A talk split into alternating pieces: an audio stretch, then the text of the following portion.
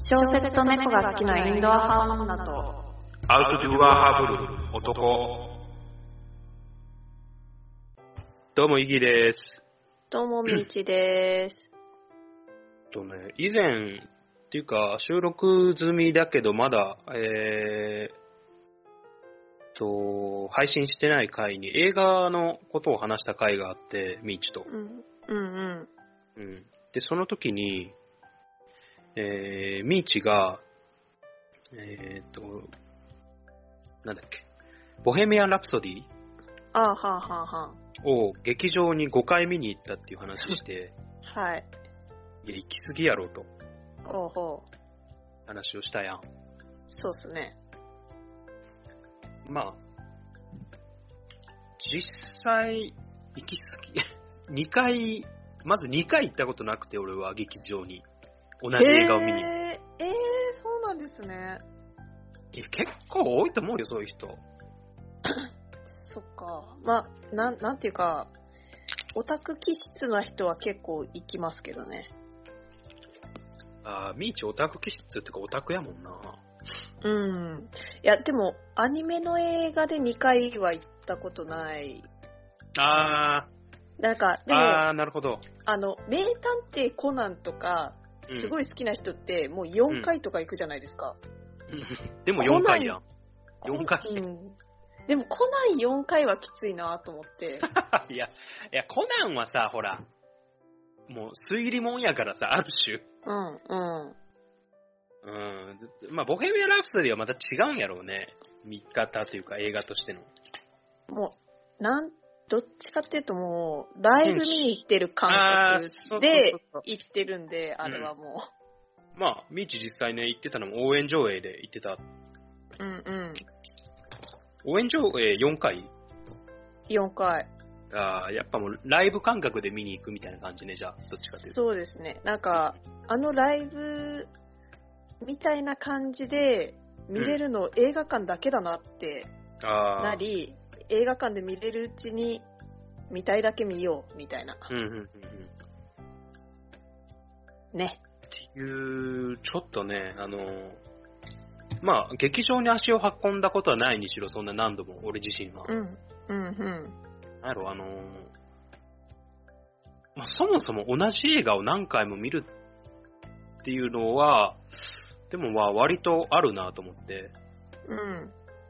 うん。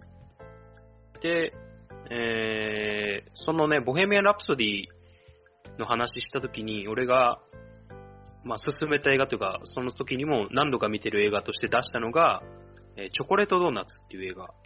うんうん。うん、を出して、は何度か見てると話して、実際、ミーチが、えーここ最近見たっていうことで、イエス。見ました。ちょっとね、チョコレートドーナツの話がしたいなと思って。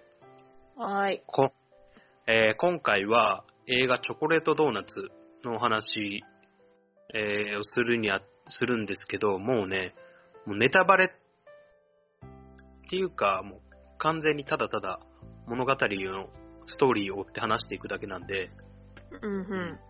もうもちろんネタバレはガンガンしていうんく回になります。はい。はい。っていうことで、あの、ちょっとね、ネタバレ勘弁っていう人は、ここで、えー停止してください。おー。うん。OK? オッケえっ、と、じゃあ、ちょっと、簡単に、この映画の、えーがどういう映画かっていうのを話したいんやけど、ー。うん。うん。えーチョコレートドーナツっていうタイトル。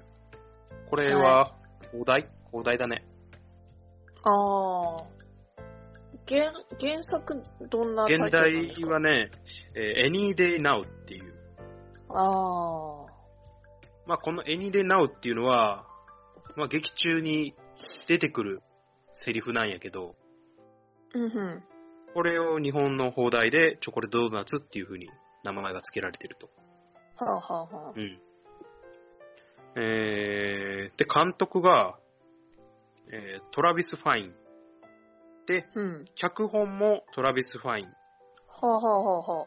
で、脚本は、えートラビス・ファインとジョージ・アーサー・ブルームっていううんうん。人が、えー行ってるみたい。はい。脚本を書いたみたいです。はい。うん。で、えーこれ自体、映画自体は2012年のアメリカのドラマ映画。うんうん。うん、まあドラマ映画だよね。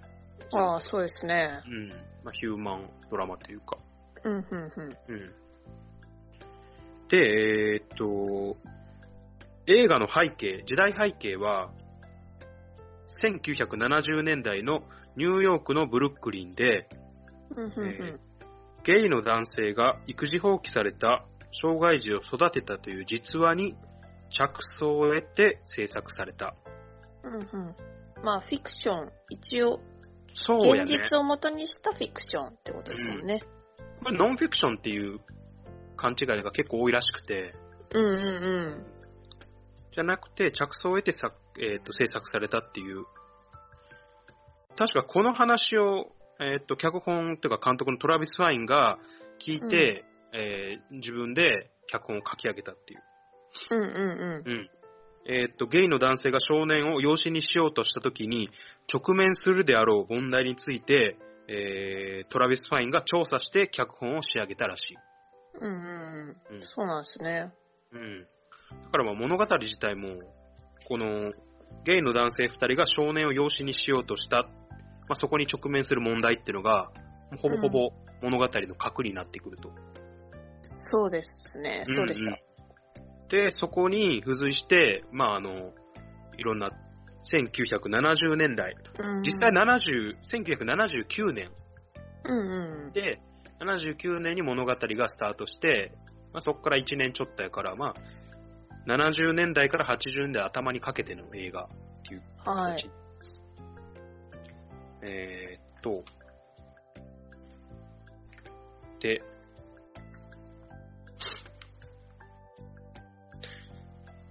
で、まあ、あらすじ合ってるか、これ。うんうん。合ってますよ。と思います。まあ、一回しか見てないんですけど。で、えーっと、まあ、ミーチ一回見て、てか、どうだった、うん見て、感想は。え泣いた。な ままあ、くよな、多分泣くよなっていうか、泣く、うん。まあ、俺も泣いた、一回目見たとき。え、あれ、2回目涙しないで見れるんですか？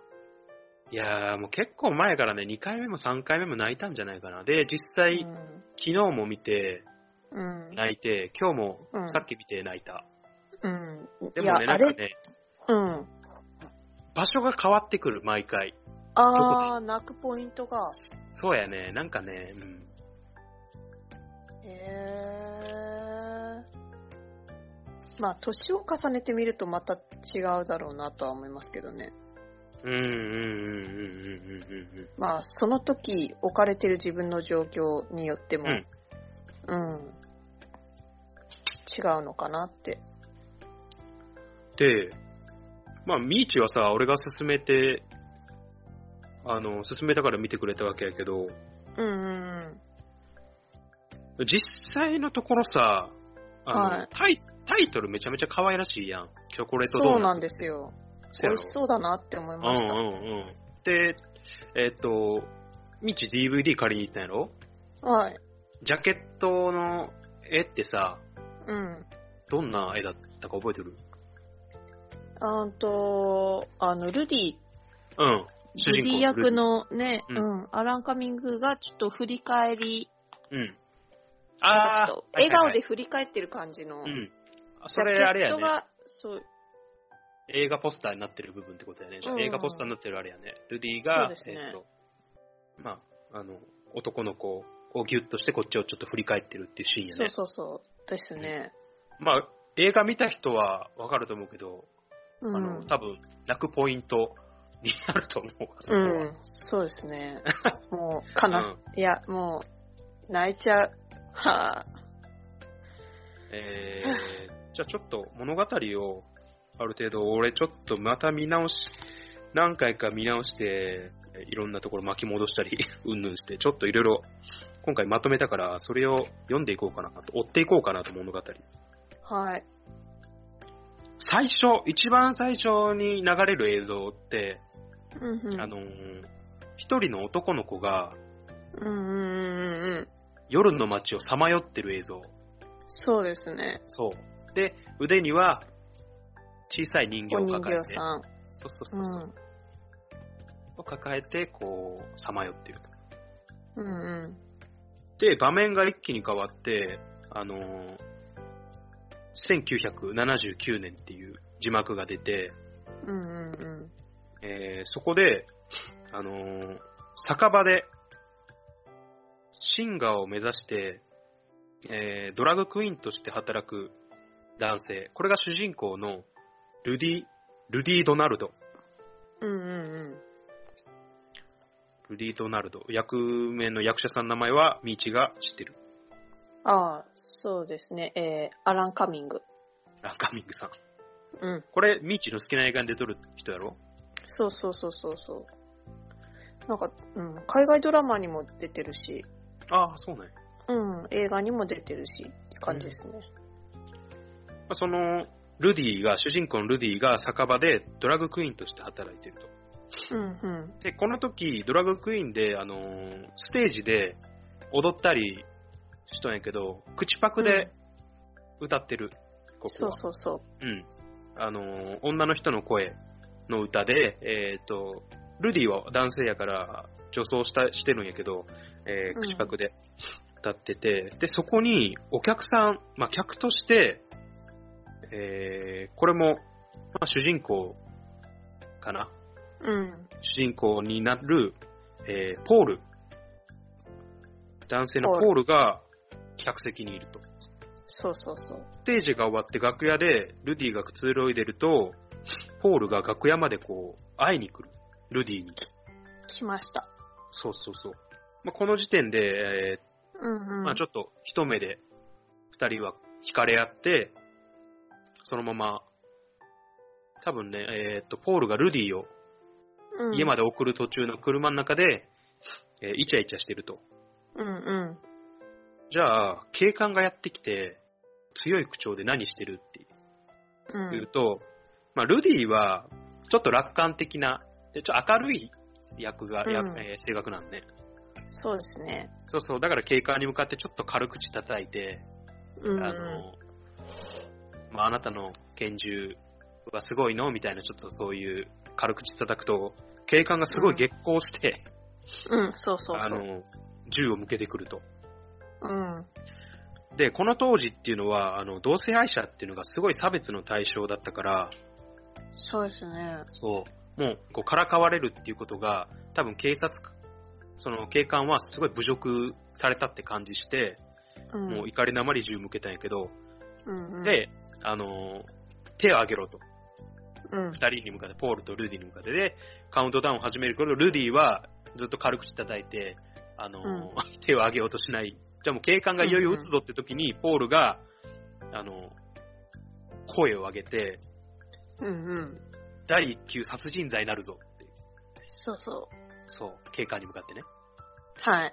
うん。じゃあ、あのー警官もちょっとたじろいで、うん。うん。で、実はポールは、あのー検察官だったっていう。そうですね。そう。実はね。うん。だから、そういう、まあ、罪状、詳しい罪状を出して、ちょっと警官もたじろいで、あの、まあ、今回のことは、お互い見なかったことにしようと。警う官に。ん。まあ、警察官も銃をね、無防備な市民に銃向けてるしっていう、うん。イケメンも、まあそういう追い目もあるから分かったと。うん、二度と面見せんなよみたいなこと言って、えールディとポールは去っていくと。うんうんうん。うんで、えー、まあルディがね、一人で自宅に帰ると、うん。隣の部屋からすっごい騒音が聞こえてきて、うんうん。まあ、ルディはまたかみたいな顔をして、あの、そう文ですね句を言いに、うん。えー、まあ隣室に、隣の部屋に行くと。隣の人が住んでる部屋に。で、えー、まあ、誰もいなかったっていうことで、家に入っていくと、うん。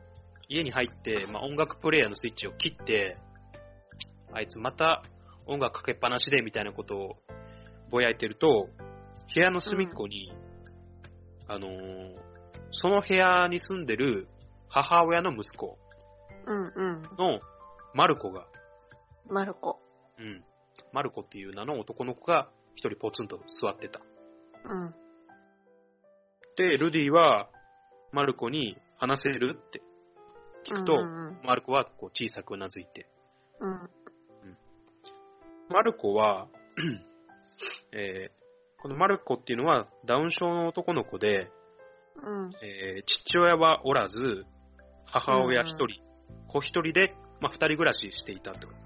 そうですね。シングルマザーな感じで。そうやね。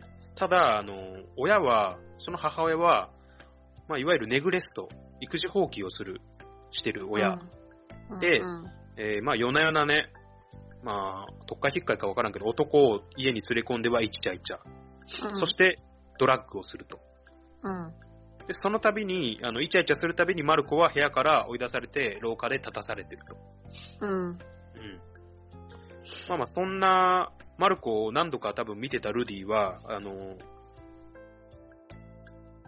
状況を察して、ルディはマルコを連れて、ポールの職場に乗り込んでいく。うん。助助言を求めて。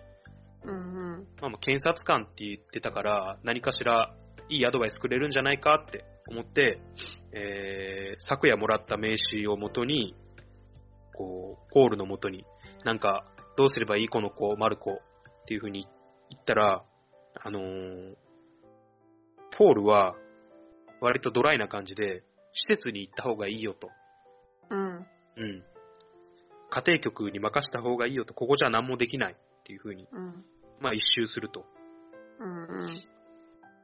じゃあまあ、ポールに対し、ルディは、恥を知ることねって言いながら、こう、マルコを連れて、プリプリしながら出ていく。うん。で、ルディとマルコが、再びこう自宅に戻って、マルコの部屋、まあ、マルコの家に戻ると、母親は薬物の所持で逮捕されてた。うん。で、家庭局の、えー、マルチネスって女の人が、もう母親がいなくなったから、施設に連れて行こうと、こう、マルコにね、早くしなさい、荷物まとめなっていう風に、こう、ひどい扱いをするわけ。そう、なんかひどいんですよね。うん、早くしな、みたいな。うん。じゃあ、それを見て、ルディは、あのー自分が、このマルコを助けてあげなきゃいけないっていう思いに駆られると。うん。ただ、その時はどうしようもなく、マルコはそのまま施設に連れて行かれる。うん。うん。で、えー、まあまあ、再び元の日常戻って、ルディがいつも通り酒場で、ステージでね、あのーうん踊り子として、ステージで、なんだろう、歌って、口パクしてると、うん。あの、酒場にお客さんとして再び、ポールが訪れる。うん。で、ここで、まあまあ、ルディは、歌いながら、ポールに、こう、嫌味を、歌詞がちょっとね、嫌味な歌詞だったから、そうそう、ちょうど場に合ってる感じの、ね。そうそうそうそう、ポールに向けて、あの、歌うと。う。うん。ポールに対して悪態。なんか、もう、ちゃんと覚悟がないんだったら私の人生から退場しなよ、みたいな感じのね。よく覚えてるな。そうそう、そんな、そんなようなことを言って、まあ、ポールも、ちょっと困ったような表情を浮かべて、うん。で、その後、ポールとルディが話して二人で、うん。で、なんだかんだ、ね、えー、ポールが、ルディに謝罪して、謝ると。うん。うん。で、その時にルディは自分の生い立ちを歌に乗せてポールに語るんやけど、うんうんうん。えーそこで初めてルディの歌声、今まで口パクだったんやけど、ルディの歌声を初めて聞いたポールは、うん。あの、その歌声素晴らしいから、デモテープにとって、あの、送ればいいんじゃないって、プロのうん人。で、そんなことを話しながら、二人でまた家路に着いてた時に、夜の街で、マルコが歩いてる一人、とぼとぼ。うん。っていうのも、マルコは施設から一人で抜け出して、自分の家に戻ろうとしてたんだよ。うんうんうん。で、それを見てルディは、あのー保護する。で、連れて帰る。うんうん自。分、自分の部屋に。うん。うん。で、こっから多分ね、ストーリーが始まっていくのかなと。そうですね。まあ、ここまでが、とりあえず登場び、主な登場人物というかメインの3人。うんうんうん。えーっと、同性愛者のルディとポール。うん。うん。そして、えーっと、ダウン症で親に育児放棄されたマルコうん。の3人。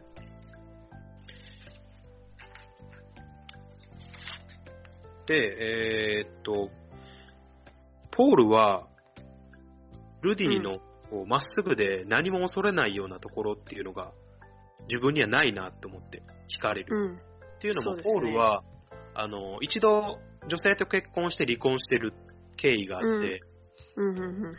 で、職場では、まあ、検察官なんやけど、職場では、あ自分が同性愛者っていうことはひた確信して生活してる。うん。うん。ルディは自分は同性愛者っていうことをカミングアウトして、えー、まあ夜な夜な酒場で歌っ、まあ、シンガーを目指して活動してるところに惹かれていく。うん。うん。で最初ずっと無表情だったマルコ、えっ、と、母親から、母親に廊下に出て行けとか言われたり、施設に行った時もずっと無表情だったマルコが、ルディと接していくうちに徐々に徐々に笑顔になっていく。うん。うん。で、ルディは、あの、施設じゃダメだなと。うん。うん。自分がそばにいて、あのー寄り添ってあげないと、心を閉ざしてしまうと思って、あのー服役中の母親の元を訪れて、うん。えー、なんだっけ暫定的緊急看護権。うん。まあだから、まあ、真剣、真剣だね。し親じゃないけど、そうですね。真なんかあ剣、の、うん。仮のね、え親が入ってる間、うんかあのーまあ、親代わりとして、マルコを見るよっていう権利、ね。服役中の母親に、あの、その、認める書類にサインをしてくれと求めにうん。うんで、この時母親が、あの、書類にサインをしたから、マルコの保護権っていうのがうん、母親からルディに移る。うん。うんで、あのー公的に認められるためには、あのー裁判所で審議にかけられて、あのーうんまあ、認めてもらわなきゃいけないと。親だけのサインじゃなく、裁判所のお墨付きが必要っていうことで、うん。あの、まあ、マルコが住む場所だったりうんがちゃんと適しているかどうか。あとは、うん。あのーそのマルコを引き取る人がどういう人が人たちかっていうのを審査されると。うん。うん。ということで裁判所にルディとポールが訪れて、えー私たちはいとこ同士で、あのー二人の関係問われたときに、私たちはいとこ同士だと。うん。ということで、一応まあ、裁判所としては、じゃあ、二人でマルコを育ててくださいっていうふうに、えー言い渡す。うん。うん。で合ってる？おそらく。うん。もうちょっとバーって、ここまで駆け足になっちゃったけど、うん。えー、あれよね。マルコは、なんだっけ。ダウン症？えーっと、いや、なんだっけ、チョコレートドーナツか。うん。が大好物？うんと、ドーナツがあ、まず好か。きで、そうなんか、ルディが、とりあえず家に連れてきた時も、何食べる？って聞いたら、ドーナツって言って、あで、他の、これは？これは？って言われても、全部首振ってて、ーうん。で、二人、だからルディと、ルディとポールうんと三人で食卓囲んでる時も、うん。全然手をつけなくて、うん。ご飯に。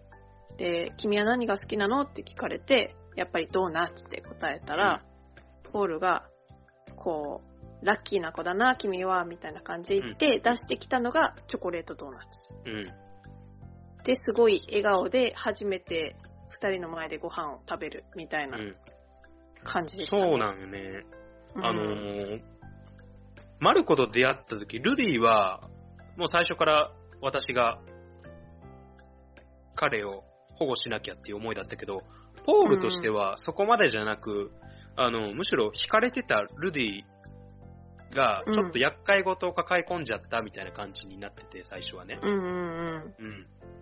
ルディとしては助言を求めたいけど、ポールはもうちょっとルディと親密になりたいっていう。うんうんうん。まあそういうところで、まあルディの気を引きたいっていうのも最初はあったと思思うけど、マルコをどうにか自分たちが保護できるように助言して母親の元を訪れたっていう。うん。うん。なんか、あれですよね。最初、電話番号渡してくれて、うん。でもなんか、本当にかけていいの？みたいに聞いたらちょっと曖昧だったじゃないですか。ああ、そうやね。で、で、行ったら、マジで来た、こいつ、みたいなうん顔やった。し、うん。あ、もうやっぱこいつこんなやつなのね、みたいな感じで、うんやられたけど、もうその思い切りの良さで、よりルディに惹かれたのかなとは思いますけどね、ポールが。ああ。うん。まあ自分から再び酒場に来たしね。うんうん。うん。でも、あれがなかったら、うん。来たかどうか怪しいなとは思うんですよね。ああ。そうやね。ポールがね。そう、ポールが最初にルディが職場に来た時に、家庭局に連れて行った方がいいよって言って、あの、うお金を渡すみたいなちょっと素振りっていうか、そういう言動を取った。そうそうそうじゃあ、うんルディが、何それみたいな。うんうん。え、恥を知りなさいって言って、ねあの、去っていくと。うん。うん。特にお金のこう、無心ではないっていう、ルディ、うんうんうんルディとしては。ね。うん。で、まあ、あのー母親からサインももらって、で、うん一応裁判所の審議で、あのーまあ、暮らしていいよっていうことになって、3人で、あのーポールの家で暮らすことになる。うん。うん。で、さっきミーチが言った初めての3人の食事の時に、えー、マルコがドーナツが食べたいって。うん。じゃあ、ルディは、いや、晩ご飯にドーナツなんてっていうふうにちょっとね、うん。あの、そんなもの食べてたらよくないよっていうことを言うけど、ポールはたまにはいいじゃないかみたいな。ちょっとそこでね、うん役割ができるというか。うんうん。うん。で、あの、ドーナツ渡した時のマルコがすごく笑顔、くったくない笑顔を見せて、ポールも少しずつこう、マルコっていう存在、あの、うん。ルディを、の気を引くためのマルコじゃなく、マルコっていう、あの、本人そのものに対して、こう、どんどんどんどん関心を。寄せていった。うんうんね、なんか最初はこう、ルディにくっついてきたマルコうんうんうん。みたいな感じだったのが。マルコ自身にもうん。なんかこう関心が出てきたというか、ううんまあ、3人で、ね、いろいろ幸せな生活が始まって、うん。で、そんな中で、えーっと、ルディはポールのサポートを受けて、デモテープに自分の歌声を録音すると。うん。で、それを送って、あの、認められて、シンガーとして、こう、歩き出すっていう。うんうんう。うんん。今までの口パクじゃなく自分の歌も、ちょこちょこ歌うようになってくると。うん。その、うん。で、あの、マルコはマルコで学校に通うようになって、うん。その中ですごくいい先生と出会って、えー、マルコ自身もすごく成長していく。そうですね。うん。で、あのーまあ、物語の中で割と印象的になってくる場面ないけど、うん。マルコが、あのールディに、お母さんは戻ってくるのっていう聞くシーンがあって、うんうんうん。これはマルコが眠る時にルディがお休みっていう時やね、寝かしつけるというか、あの、お休みの挨拶する時に、マルコがふと、ママは戻ってくるのって言ったら、ルディは素直に戻ってこないわよっていうふうに。うん。うん。なんか、わからないわって言って、うん。きっと戻ってくるわよとかいうなんかこう、子供騙しなことは言わないって。うん。そうやね。ルディはね、そういうことを、あの、劇中としてぜずっと言わんね。うん。うん。約束を破ってしまう時はあったけど、あの、うんうん。曖昧な嘘をつくことはなかったっていう。うん。で、まあ、マルコはマルコでそれを、まあ、いいか悪いか別として、とりあえず受け取って、あの、うんルディにお話をしてとせがむ。何か。で、あのールディは、あ、分かった、じゃあ本を読んであげるっていう風になって、本を探すけど本がない。うん。じゃあ、自分で、ルディがね、じゃあ物語を作って今からお話しするねうんうん。し、じゃあ、あのーマルコは、魔法使いの少年の話がいいと、リクエスト。で、主人公は、誰って聞いたら、ルディが、マルコよっていう。うん。で、あのー多分その後も、あの、劇中では書かれんかったけど、多分お話をずっとせがんでて、絶対に、あのーマルコが求めたものは、ハッピーエンドで終わることっていうのを求めてた。うんうん。うん。ハッピーエンドのお話が大好きっていう、ルディ、あマルコはね。うん。うん。で、えーまあそんな感じで順調にいろんなイベントごとも、ハロウィンだったりね、あの、うん。いろんなイベントごとをこなしていく中で、えーある時学校の先生に、あのー一枚の絵を渡されて、うん。マルコが自分の、まあ親というかね、二人の絵を描いたと。自分と二人のパパっていう絵を描いた。うんうん。で、渡された時にルディとポールは、まあ自分たちの絵を見て、あの、あ自分たちは、あの、そういう関係じゃないですよっていう。ちょっとやっぱ否定するよね。うん。まあポールが、ポールが否定するんやけど。うんうん。うん。ルディは、あの、関係そのものの否定というよりは、ポールの絵に対してこう、私こんな服着ないわっていうようなことをちょっと言って、まあなんか嬉しいのをうんごまかすのに、うん。なんかこう、こんな服着ないのにね、へへ、みたいな感じで話してますね。うん。あ、言い忘れてたけど、うん。あ、まあいいや。いや初日、あの、マルコが自分の家だよ、ここが自分の家だよっていう風に言われた時に、マルコが泣くんよね。泣うれく、嬉しくて。泣いたわうん。お姉ちゃんも一緒に泣いたわ。で、あの、その泣いてる、ね、あの、静かに泣くマルコを後ろからルディが抱きしめると。うん。で、ポールの方を振り向いたっていうシーンが多分ジャケットの絵やね。うん。で、この時、ポールは、特に近くに寄って抱きしめるとかっていうのなかった。まだ始めたばっかりの関係だからね、これはう。ん。で、まあそんな中で、ちょっと、まあ、さっき言った絵の話、えーうん絵を見て、教師が、まあ、私たちこんなか、えー僕たちそういう関係じゃないですよって否定するポールに向かって、うん。先生が、あのー二人の関係に興味ありませんっていうふうにうん。あの、これは全然否定的な意味じゃなく、うん。二人が、あの、同性愛者とかね、そういうのは特に関係がないですっていう、マルコが、この学校にいること、この学校で過ごしていく上では関係ないですとうん。いうふうな意味を込めて、二人の関係に特に興味ありませんと。うん。ただ、世間は違いますよと。うん。たった一人誤った相手に、相手の耳に入れば、二人は窮地に追いやられると思いますっていうふうに、こう助言をする先生が。うん。うん。まあまあ、その言葉が、まあ、現実のものとなるわけないけど、この後。本当に。うん。まあ、一年ぐらい幸せな生活が続いて、うん。えーある時、あの、ひょんなことから、ひょんなこと、ひょんなことでいいの？ひょんなことや。うーん、まあ、若干、やつは狙ってましたけどね、その機会に。ああ、そうだね。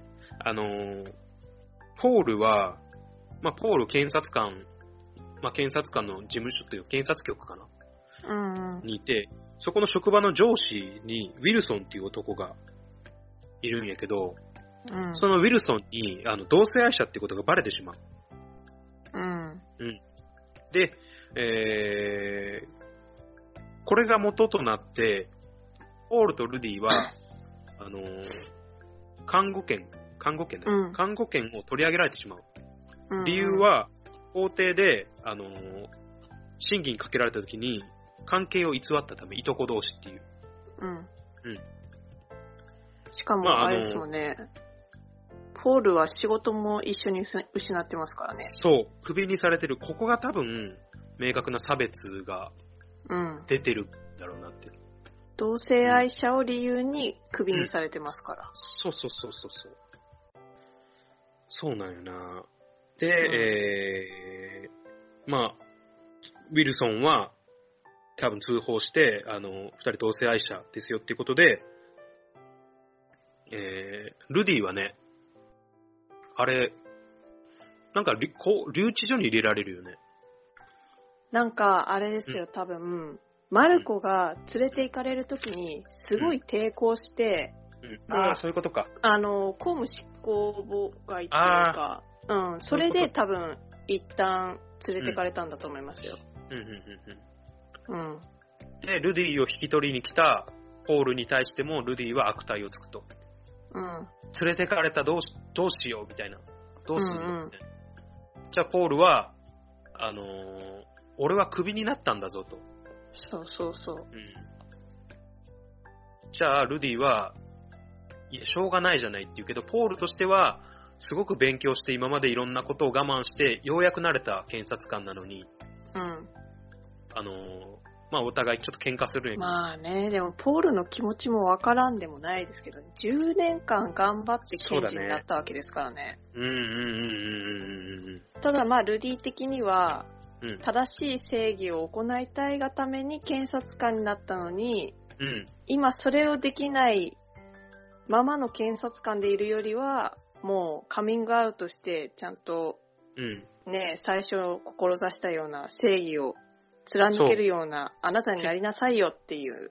権利がある、あるっていうことを、法的に権利があるってことをうん。伝えていかないといけないっていうことを。うんうん。とりあえず二人は、あのーマルコを取り戻すために裁判を起こすと。うん。あのー偏見によって引き離され、偏見っていうかまあ、立場、関係を偽ったことによって、うん。一度、あのー看護権が白紙に戻されて、マルコは施設に行っちゃうっていうことね。うんうん。で、それを取り戻すために二人は裁判を起こすと。うん。で、裁判の中で、あの、相手の弁護士か、うんうん。州の弁護士、あの、マルコは、ルディとポールと暮らすべきではないっていう立場の弁護士が、うん。あの、裁判中に、ちょっともう二人を見下したような感じでずっと質問とかしてる。うん。すごいね、論点をね、同性愛者の方にずらすんですよ、この弁護士が。あー、そうやね。真剣の問題を話してるのに、そう。この二人は家でどうなのみたいな、うん女装を目の前でしたのとか、なんかそういう。なんか、セクシャリティに関する質問ばっかりして、論点をずらすっていう。そうそうそうそう。で、あのールディも最初は割と冷静に答えとったけど、うん。途中から感情爆発して、あなたたちが気にも留めない人生だっていう。マルコの人生を。うんうん。これってすごいひどい言葉に思えるんやけど、その、あの、マルコに対して、マルコの人生っていうのはあなたたちが気にも留めないような人生だっていうことを言い放つ。弁護士に向かって。弁護士にも、多分判事さんにも向かって。うん。まあ、どうしても、あの、時代背景的に考えると同性愛者っていうのが差別の対象になってるから、あのー権利をこれは多分、ルディ自身の経験も多分あったと思うんやけど、俺は。思いがそこに込められとると思って。あの、差別によって権利を受けられない、いろんなね、受けることができなかったルディの人生。で、うんなのに、迫害するときだけは、しっかりそれを行使してくるっていう、うん。そういう疑問に対してのルディの主張じゃなかったのかなっていう。普段は気にも留めない。この人たちにも権利があるっていうことすらも、それすらも気に留めない人生。なのに、こういう風に、お前たちに資格はないっていう時だけ、そういう決められた法律っていうのを振りかざしてくる。うんうん。それに対して、ルディが言い放った言葉。これがあなたたちが気にも留めない人生だっていう一言がすごい、俺は印象に残ってる。うんで、、結果的に、あのー裁判っていうのは、まあ、弁護士、相手の弁護士もそうやけど、まあ、明らかに公正とは言えないような、ね、うん互いの主張を言うというよりも、こう、さっきミーチが言ったようなセクシャリティな、セクシャリティの部分にばっかり論、あの、スポットライト当てて、バーっていう。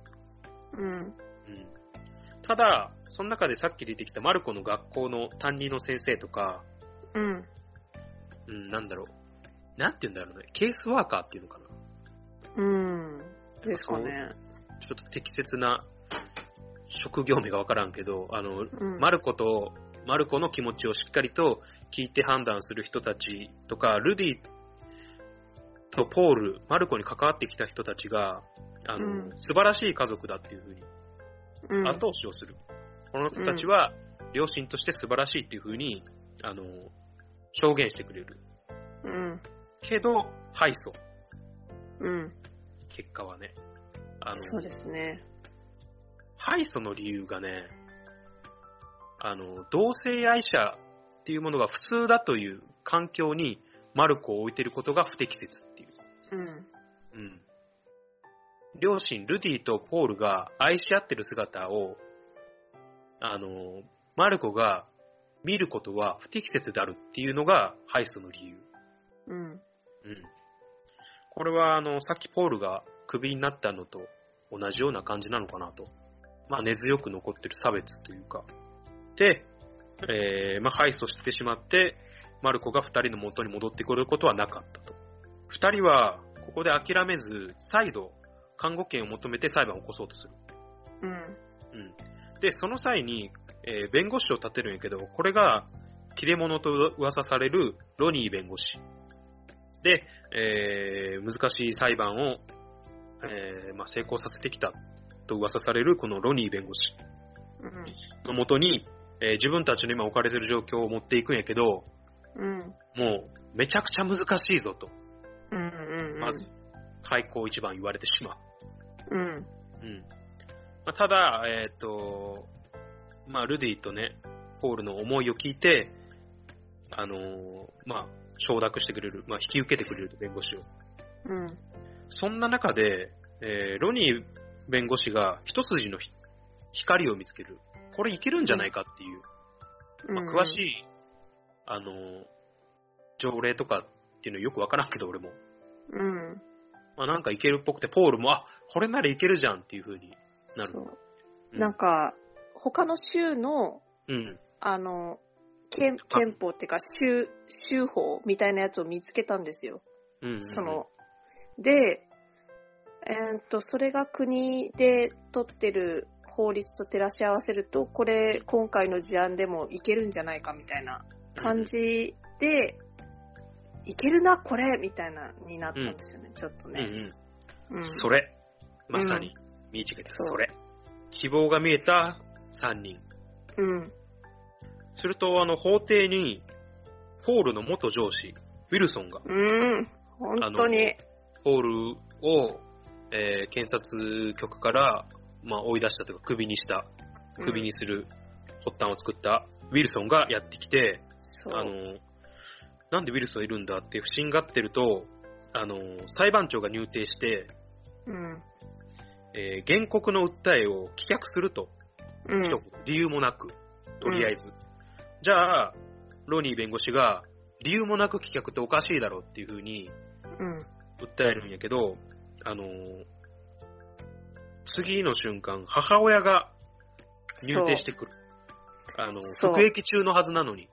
そそう、母親が、え、服役中の母親がなんでってみんなちょっとびっくりするんやけど、う。うんあのー実は、検事局、うん。まあ、ウィルソンが服役中の母親と調整図って、うん。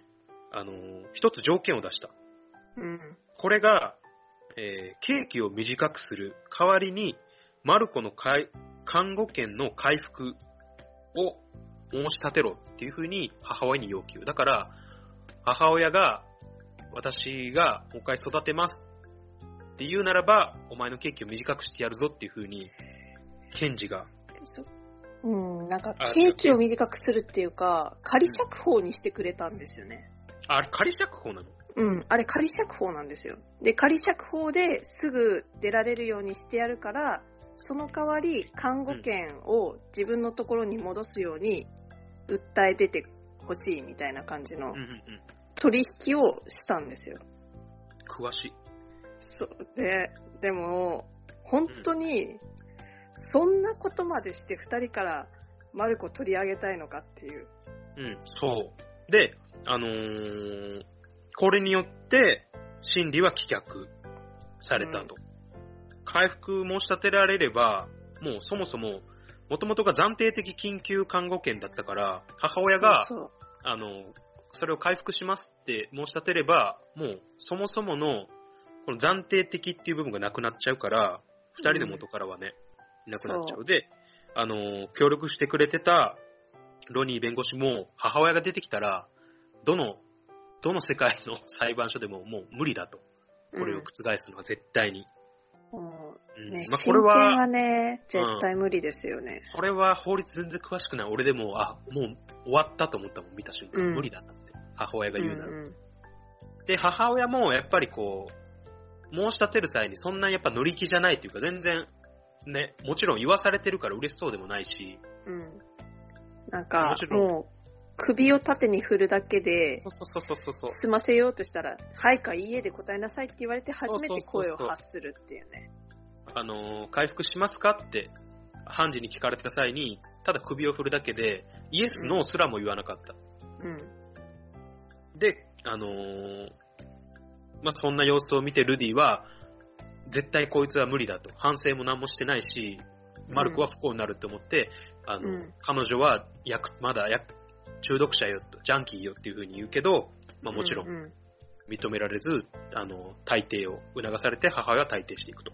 で、あのーその際にウィルソンももちろん退廷するんだけど、ウィルソンとポールが、こう、目が合うと。うん。で、ウィルソンが去り際に、こう、俺の勝ちだみたいな、銃、手で銃作ってバーンっていう、ふざけたポー、ジェスチャーをして、あの、うん。法廷を後にするんやけど、もう、あの、ウィルソンにとって、マルコの幸せなんかどうでもよくて、うん。ただ自分の思う普通から離れたポールたちをただ苦しめるっていうか、うん。あの痛い目に合わせてやろうぐらいのほんまに軽い気持ち。うん。なんかね、そう。自分と同じ価値観じゃないやつが普通に幸せを手にしてるのが気に入らない人種ですよ。うんあのジェスチャー見たときに、そのことの重大さのお互い、互いのね、あの、うん。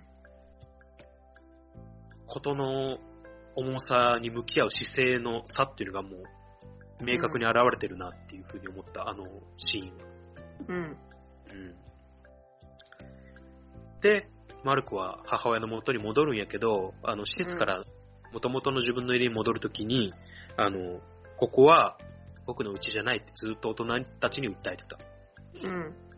そう、しかも、母親に親権戻った上に、二人に接近禁止令出してるんですよ。そうそうそうほんとふざけてるそうだね。最後にね、あの、相手側の弁護士が、接近禁止令も要求しますで、判事がそれを認めますって言ったから、接近もできないと。そうん。まあ、だから成人したマルコが会いに来るのを待つしかないっていう風な立場になって、で、結局敗訴して、もううつ、あの、なすすべもないってなったんやけど、マルコは再び母親の元で暮らし出すと。うん。うん。ただ、そこに、あの、幸せなんかなく、あの、またね、ドラッグをする母親、そして、うん。えー、まあ、そこにいる彼氏かわからんけど、うん。うん。その男とイチャイチャし始めて、うん。あの、男が、マルコに向かって、出ていけと。うん。で、マルコはなかなかこう、出ていこうとしないけど、男は、頭が弱いからわかんねえか、みたいなことを言うんやけど、うん。母親は、それをさらっと、あの、聞き流して、お願いだから、マルコ外出ててって言うと、マルコはしぶしぶ外に出ていくと。うん。うん。この男がマルコに向かって言うセリフなんやけど、同じようなことを、ルディの職場の同僚が、ルディの目の前で言うことがあったんやって、マルコのこと。うん。あの、バカな子みたいなことを、うん。ちょっと、あバカにしてたルディは、二度とそんなこと言うんじゃねえぞって激高したんやけど、たそうそうん実の母親は、目の前でそんなこと言われても、そんなことは一切、まあ、意に介さずというか、う。うん。とりあえずもうマルコ出てってというだけ。うんうん。じゃあ、マルコは、あのー自分の家を探して夜の街をさまよっていくと。うん。あのーこれが、冒頭のさまよってるマルコだね。うん。ううんん。うん。一番最初に話した、あの、人形を抱えて、一人で家に帰ろうとするマルコ。うん。家っていうのは、ルディとポールのもと。そうそそうそうそう。最初、一番最初に、あの、母親が逮捕されて、家庭局に連れて行かれた、施設から抜け出した時に向かった家は、母親と住んでた家なんやけど、う。うん。最後、マルコが、自分が求めた家は、ルディとポールの家うん。を求めて歩いたと。うん、で、えーっと、場面がちょっと変わって、ポールが手紙を書いてる。うん。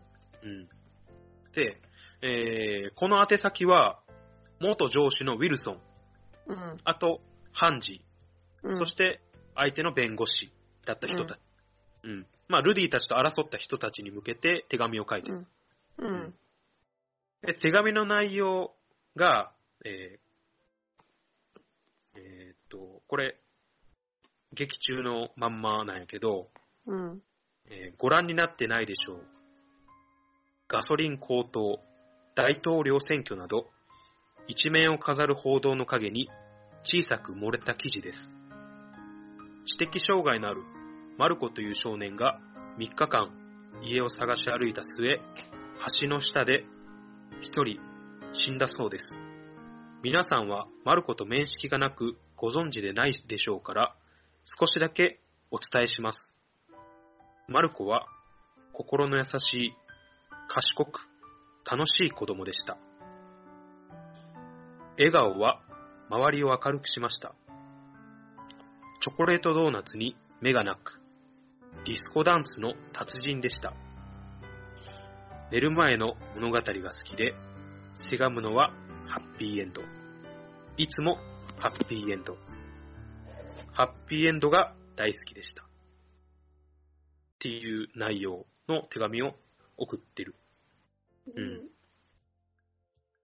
で、えー、一言も責める内容は書いてない。この手紙に。あなたたちのせいだっていうのは。うん。で、それを神妙な面持ちで読む人たち。うん、で、ウィルソン、まあ、あの、ポールをクビにした。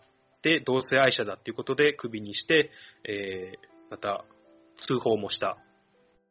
えーウィルソンなんやけど、すごい神妙な面持ちで、ちょっと小さくうなずきながら読んど読んどるな、これを。うん。うん。まあ、どの面下げて読んどんやっていうのは、まあ、思ったんやけど、うんまあで、えー、ルディが歌ってると。次のシーンで。うん。力強く、すごく力強く。はい。歌詞の中に、もうすぐ解き放たれると。まあこれで映画は終わるんやけど、はあ。で、えー、まあ、マルコは、最後ハッピーエンドを迎えることがなかったっていうふうには、えーよく映画レビューを見る限り書かれとんやけど、うん。確かにハッピーエンドではなかったと思う。うん。映画自体が。そして、えータイトルとあまりにもかけ離れすぎた内容じゃないかっていうのも、まあ、よく見るんやけど、うんうん。まあ、タイトルのね、チョコレートドーナツっていうのは、まあ、さっきあらすじ話していった中にあった、マルコの好きだったもの、うんうんうん。えーポールがくれたチョコレートドーナツ。はい。まあ、ミーチが言ってたけど、えードーナツが好きなんだけど、差し出してくれ、ポールが最初にくれたチョコレートドーナツが好物になってたと、いつの間にか。うん。まあこれがタイトルになってるわけやけど、えー、ルディが自分、えーまあ、ステージで歌ってるシーンっていうのが大きく分けて3つ、3回流れるのやって劇中で。うんうんうん一番最初が、えーっと、口パクで歌ってたシーン。うん。うんうん。家庭曲に。けてそうそうそう嫌味っぽく歌ってるやつ。そうそうそうそう。うんうんが1回目。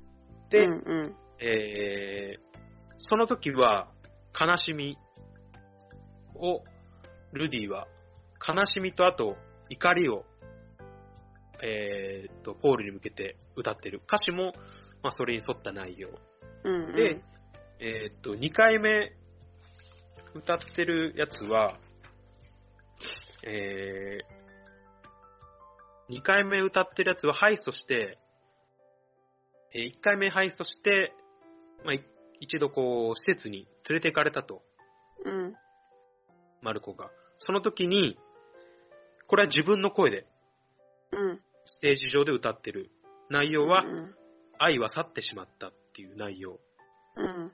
これも、まあ、ポールに向かって、まあ、マルコを失った悲しみを歌ってる。うんうん。で、ルディはすごくこう、泣きそうな顔をしながら歌ってる。うん。で、3回目が一番最後の歌かな。あの、うんこれもステージ上で。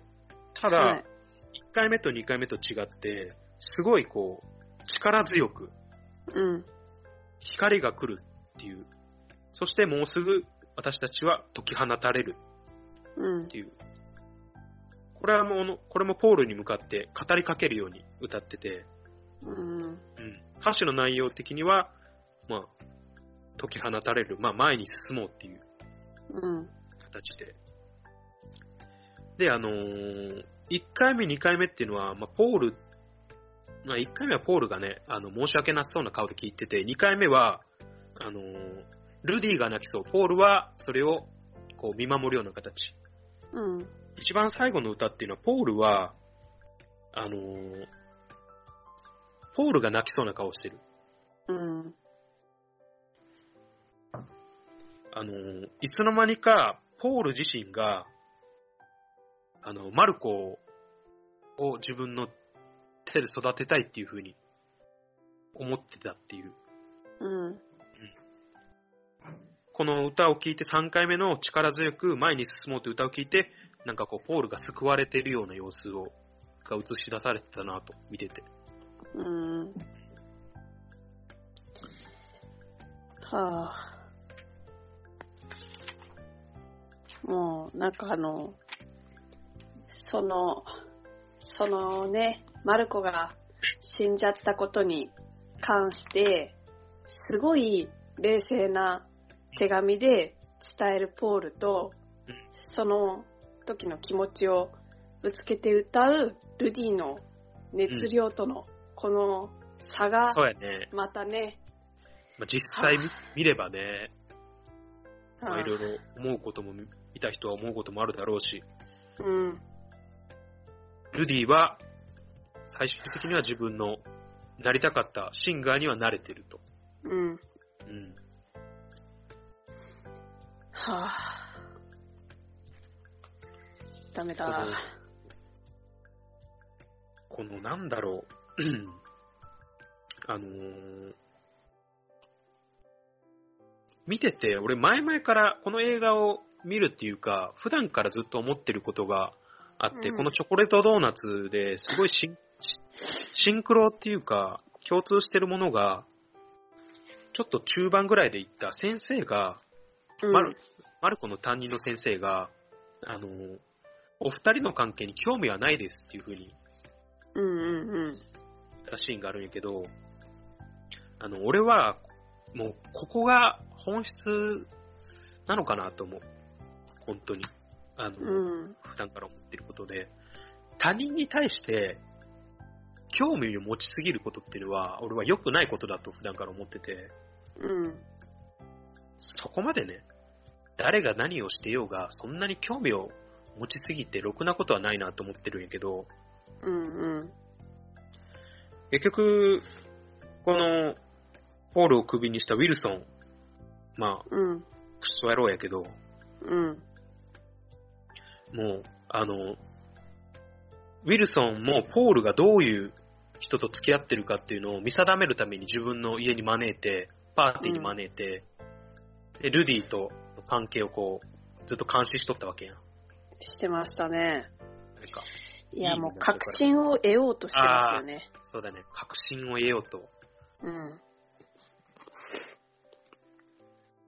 先生みたいに、その、側だけじゃなく本質的に、本質ってさ、結局、マルコがどういう風になってるかっていうのが本質で見なきゃいけないのに、うん。で、ルディとポールはそれをずっと訴え続けてる。うんうん。マルコがどう成長していくかなんだ。なのに、他の人は、その、同性がどうだのこうだの、うん。ずっと、そればっかり言って、そ本質を全然見てないっていう。う。うん。うん。っ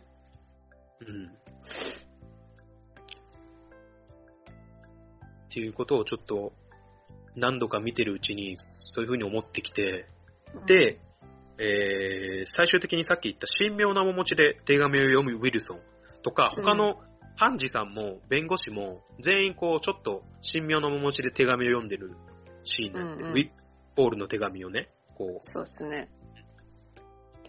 だってまあ、マルコがどうっていう裁判じゃないですからね、彼らにとっては。う、ん、そうそうそう。もう、あのー相手の弁護士も、まあ、特にウィルソンはもう維持になってる部分もあるし、うん。だからこそ、まあ、多分、劇中でも例外って言ってたけど、あの、母親に接近して、回復しろと。看護権を回復しろなんていう風に持ちかけてるし、うん。本質的な部分がそこじゃないっていうのを見てない。全然。うん。うん。まあ、それに、ね、それをおかしいって思わなかった時代が恐ろしいですね。うん、もう、まさにそれやね。うん。だって3人で暮らしてて幸せなんだったらそれでいいじゃんっていうことにはならなかった人たちやから、そうそうそうん。本人たちがそれでいいならいいいいじゃんって。母親が返してって言うんだったら話は全く別になるけど、全然そんなんでもないし、う。うん。母親自体に愛情はあったのかな？ない、うんないことはなかったと思うんで、正直俺は、見てて。うん。あのー母親としての自覚は多少はあったと思いますよ。そうだね。あのーうんまあまあ、ネグレスト、育児放棄とは言ったけど、まあ、あの、まあ、マルコに対して怒鳴りつけたりっていうのはあんまりこう劇中なかったし、あの、何より最初に、最初に、一番最初に、あの、看護権、暫定的な看護権を、の書類にサインしてくれって言った時に、母親は、うん。あの、まあまあ、結局のところどういうことなのって言ったら、ポールが、いや、ルディが育ってるってことだよって言ったときに、ルディに対して、いくら払えばいいのっていう。うんうん。うん。好きにしなとかじゃなくね、あの、うんうん。対価を渡そうと。うん。うん。してたってところに、まあ金にはなるけど、まあそこに俺は多少の愛情はあるなっていうふうには感じてて、見てて。うん。うん。なんか、こう、あの子の面倒を見ててくれるの私の代わりにっていう気持ちがある。るってことは、うん。こう、だって施設に入っててもいいわけじゃないですか、別に。そうやね。うんけどやっぱり、り、こう、見ててくれるっていう人がいたらありがたいって思うってことは、まあ多少は母親としてのね、まあ愛情というか、マルコに対してね。うんそう、あったんだろうなっていう。こんなこと言ったら元も子もないんやけどさ、うんうん。映画って、もう視点が決まっとるやん。誰視点か、誰目線か、誰が主人公か。もしかしたら母親主人公だったら全然解釈は違ってたかもしれないし、うん。うん。一応、本当のネグレストの人とかだと、もう、うん。子供が中にいようがいまいが、もう男とやり始めたらやっちゃうと思うんですよ。ああ。そうやねでも、そうそうそうそう一応、そう、そのあの人は、子供の前では、さすがに。っていう風になるのは、まあ一応ね、子供まあ言ってたね。ね、にそういうとこ見られたくないっていう気持ちはあるんだなっていう。そうやね。で、まあ、マルコに出てってとか、男に対してもちょっと今は、マルコいるから無理とかっていう。そうそうそうそう。うんで、男の方は最初は別にいいよ、あんなやつみたいな感じで言ってたけど、私は嫌だみたいなうん感じになったから、出てけみたいな風にうんなって、うん、っていう。まあでも、まあ母親は、あの母親はダメだと思うわ、でも。やっぱりうん、ダメですね。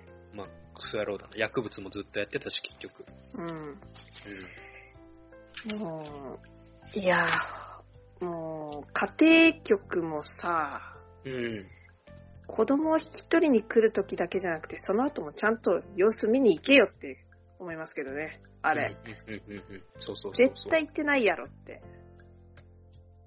そうなんやなだからもう、何が当人の、まあ、マルコと、あ、違う、マルコがルディとポールと住むことが最善なのかって言われると、まあ、わかんない部分も、あわかんない。ももしかしたら別の方法もあったかもしれないとか、もういろいろ考えるけど、うんうん。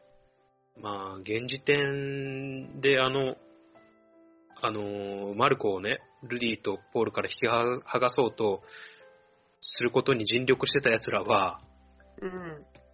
まあ、何が一番大事か、本質的な部分全く見見えてないっていうのは、俺が、うん、何度も見てて感じる部分。ただ、あの人方の視点に立ったらって考えたとしても、うん、やっぱ間違ってるなとは思うけど、うん。まあ、あの時代だともう、もうどうしようもないですよね、なんか。まあ、それは、1回目の判例でそう言われてるからね、同性愛が普通だということ自体が悪とされてるっていうふうに言われて、うん。それが敗訴の理由になってたってことが、まず、うん。ね。まあ、ただ、アメリカとかになってくると、また宗教の問題とかも絡んでくるから、もう日本人だと感覚が、理解が追いつかない部分が多くて、なんあか、ね、キリスト教徒の、その、ね、あれとか全然わかんないから、それに基づいてる、うん。なんていうか、考えのもとでそういう風になっちゃったのか、うん。っていうのがちょっとよくわかんないんですよね。まあ、そうやな。敬虔なカトリックはね、うん。認めないんだろうなーっていう、まあ、それが経典というか、そういうのに載ってるのかどうかを私は知らないので、まあ、まあでもそれはも、ねあれやね、ある種。だってこの時代に公開されたからこういう意見が生まれてるとか、この映画が成立してるっていうのはあると思う。うんこれが当時公開されてたら、何がダメなのっていう意見があったかもしれないしね。いろんなところから。あー、っていうかもう公開できないんじゃないですかね。うん。多分公開したとしても、公開したとしたら、今の感覚、道徳的な部分で俺たちが差別はダメっていうふうに、あの、教え込まれてるから、うんうん。まあこんなの絶対ダメじゃんってなるけど、昔だとね、うんその、これがそうそれこそ1970年にこれがもし、この映画がもし公開されてたら、いやいやいや、こんなのまかり通るわけないだろうってそうそう。いう意見が、もしかしたら大多数を占めてたかもしれない。うん、と思いますよ。なんかもう、下手したら火炎瓶とか投げつけられそう。うん上映中に。でもそれはかさ、あの。そうやって教え込まれたから、そうなってることであって、そうそうそうそう。そのさっきから俺がしつこく言う本質的なところを見れば、みんな幸せ、幸せな3人がいるんだから、それでいいじゃんって思うけど、うんうん。まあそれは時代のその教育とかさ、うん。うん、今はさ、もちろん、そんなの、やっちゃダメっていう風に、教えられてるからそういう風に言うっていうのは、もしかしたらあるかもしれないし、うん。親の刷り込み強いですからね。うん。そうやね。そう。なんか昔だともう、自分の息子がゲイだって分かったらもう、父親はもう殴り倒してくるわ、強制施設に入れるわ、みたいな時代ですからね。ああ、今もそういう家庭があるだろうから、うん。まあね、なんか何とも言えないですけどね。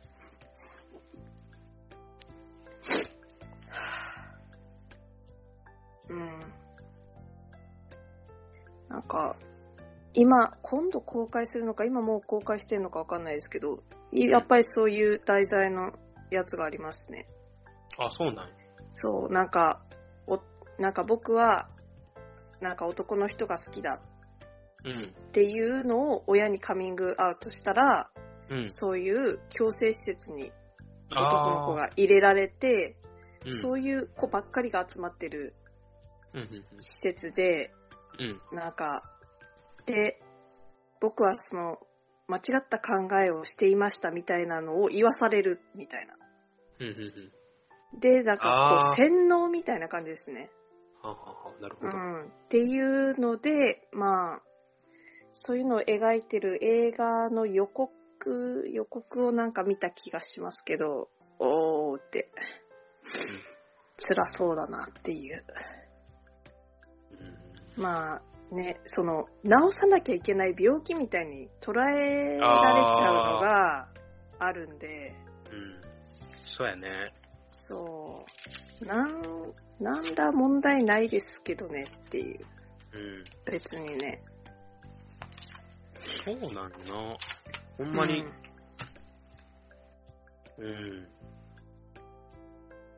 うんうんうんうん。そう、なんら問題はなさそうに思えるし、うん。何が問題なのって聞いて、あの、ああ、なるほどっていう答えは多分得られないと思うけど、そういう人たちから。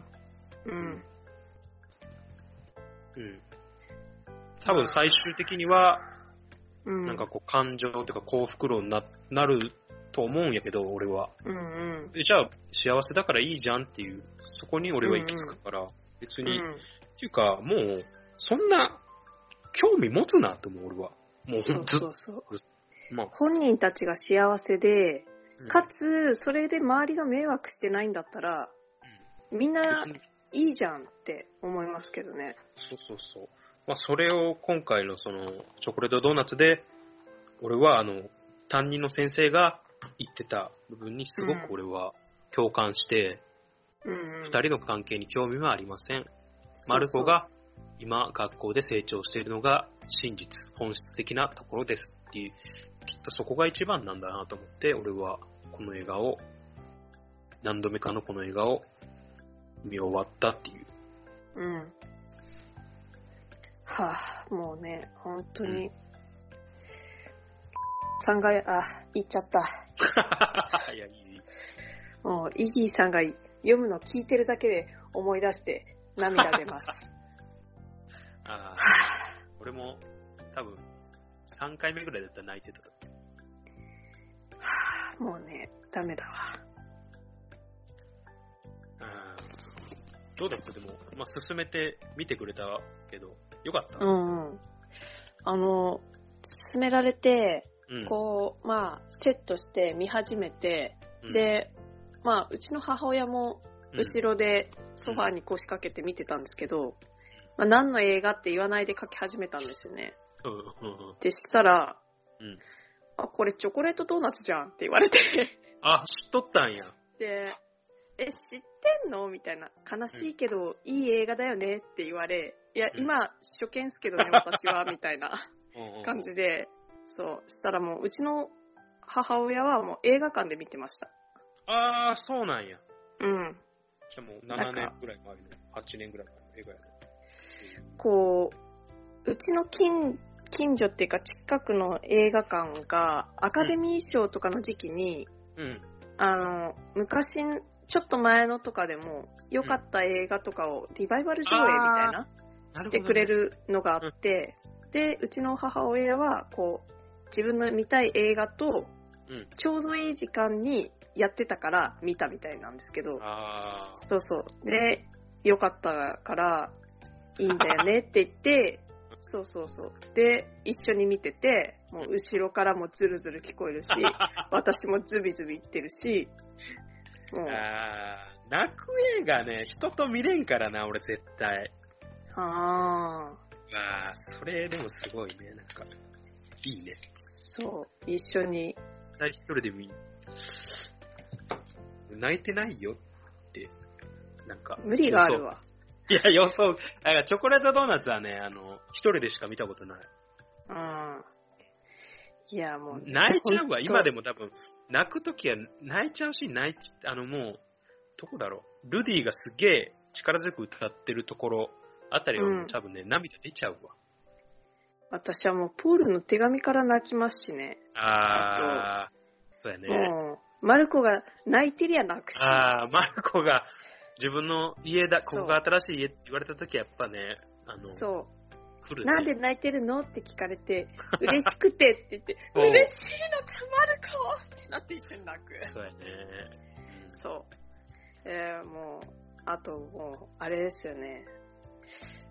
なんか、もう、もう、マルコがニコって笑うだけで、若干、涙が。マルコすごいいいいい笑顔やもんな。そう。はあ、いい子やわ。うんまあ、ちょっと。ということで、もうほぼほぼあらすじどころかもう、ほとんどストーリー、まあ細かいところはね、だいぶあるし、いいシーンもいっぱいあるから、そこはうん飛ばしちゃってるけども、ほんまに最後から最後、最初から最後まで一通り喋っちゃったんで、ちょっとこれをもしね、この長い長い放送を聞いて、うん。見る、見る、見てくれるって人が、見ましたって人が、一人でも増えればいいかなと。うん。もう、すごいネタバレしてるけど、これで見ようと思思ってくれるならば。ほんまネタバレしちゃったけどね。まあね、こうね、言葉じゃ伝えきれないですから、うん見ると全然違うから。そうそうそうそうそう。すごい、すごいいい映画だなって思うから、俺は。まあ、っうん。ていう風に、えー、ミニチもズビズビしてるんで、えーうん。本当ですよ。今日は、ここまでにしますか。はーい。じゃあね、もし、えー、見て、まあいいや。もう超チンプな言葉だけど、えーいい映画なんで、ぜひ見てください。はい。おすすめです。おすすめです。じゃあ、ありがとうございました。はい。ありがとうございました。